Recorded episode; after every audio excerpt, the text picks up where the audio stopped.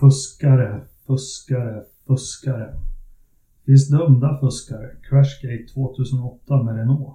Spygate 2007 med McLaren. Så har vi Liegate 2009 med McLaren och Hamilton. 2005, oops! Bar Honda har råkat sätta dit en extra bränsletank inuti bränsletanken. Så bilen kunde köras underviktig. Hur hamnade den där? Ingen aning. En avstängning i två lopp. 1984. Satan vad våra bromsar överhettade. Vi måste kyla ner dem med hjälp av en 30 kilos vattentank i loppen. Samt en annan låda med stålkulor i. Praktiskt att ha inför körning och tömma tankarna och få en lättare bil. Hoppsan sa, avstängda hela säsongen för Tyrell. Hur fasen ska vi få till vår första pole position, tänkte Robin Hurd i March. Snilleblixten slog ner under Sveriges Grand Prix 1975, då Robin viftade med depåtavlan från depåmuren en sekund innan Brambilla passerade. Varför det? Jo, för att bryta optiken som hette tiden. Smart.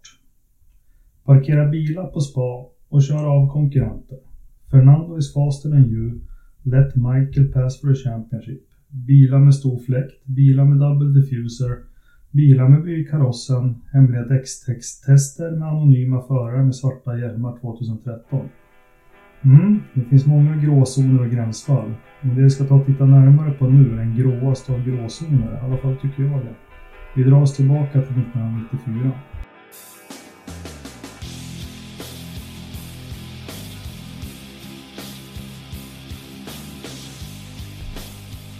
–1994 var en säsong med nya regler. Bort med all elektronik som aktiv fjädring, automatisk växellåda, ABS-bromsar, launch control och traction control.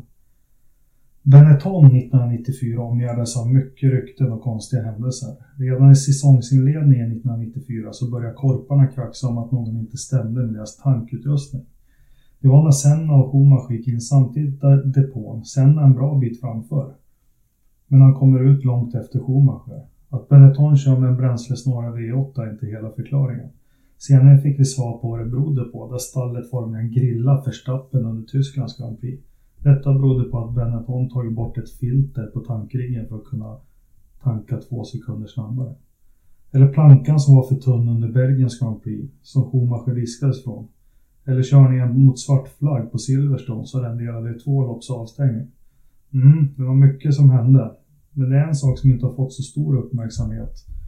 Eh, det är fusket med mjukvaran. Redan under säsongens andra lopp på Aida i Japan så börjar Senna misstänka att något inte står rätt till med Benetton-bilen. I första kurvan blev Senna avknuffad av den blindgalne häckaren. Istället för att gå till depån och byta om och åka hem blev Senna stående vid utgången till första kurvan för att studera de andra bilarna. Senna var helt övertygad om att något inte var rätt med Benetton-bilen, att den hade antispinn och att han tydligt kunde höra det och bad Frank William att genast lämna in en protest. William Staller var också övertygad om att Senna hade rätt men valde att inte protestera. Men något nådde i alla fall fram till FIA. Som den ödesdigra dagen 1 maj skickade en förfrågan till tre stycken team där de ville ha tillgång till deras mjukvara och kodning. Ett av stallen svarade direkt och demonstrerade hur deras kodning av mjukvara var uppbyggd. Och det gjorde FIA nöjda. Men ingenting kom från de två andra teamen, vilket föranledde FIA att skicka fax till dem med uppmaning att genast lämna ifrån sig sin data. Faxet skickades den 9 maj och dagen efter fick man svar från Benetton att deras källkoder och mjukvara absolut inte kunde göras tillgängliga, detta på grund av kommersiella intressen.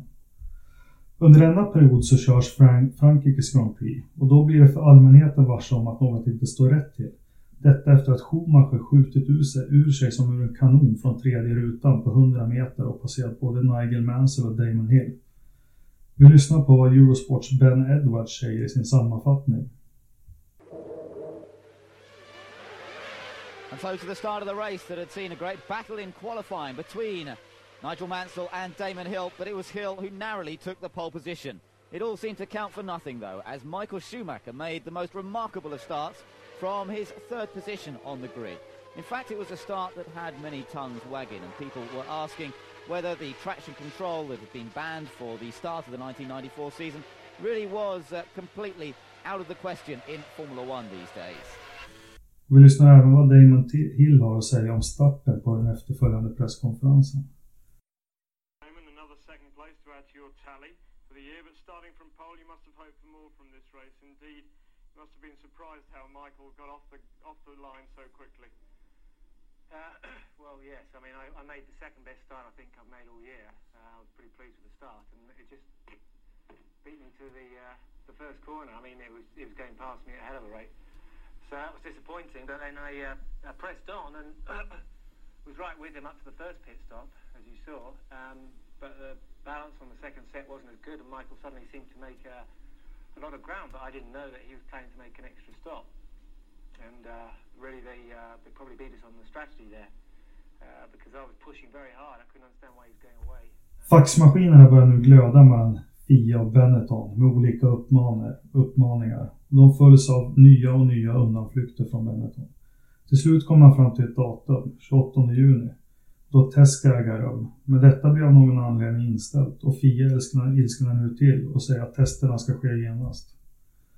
Den 6 juli visar Benetton till slut upp sin mjukvara och dess kodning. Men fortfarande inga frågetecken räknas ut. Och när Benetton inte visar hela sin kodning av mjukvara så kräver Fia att få titta närmare på den.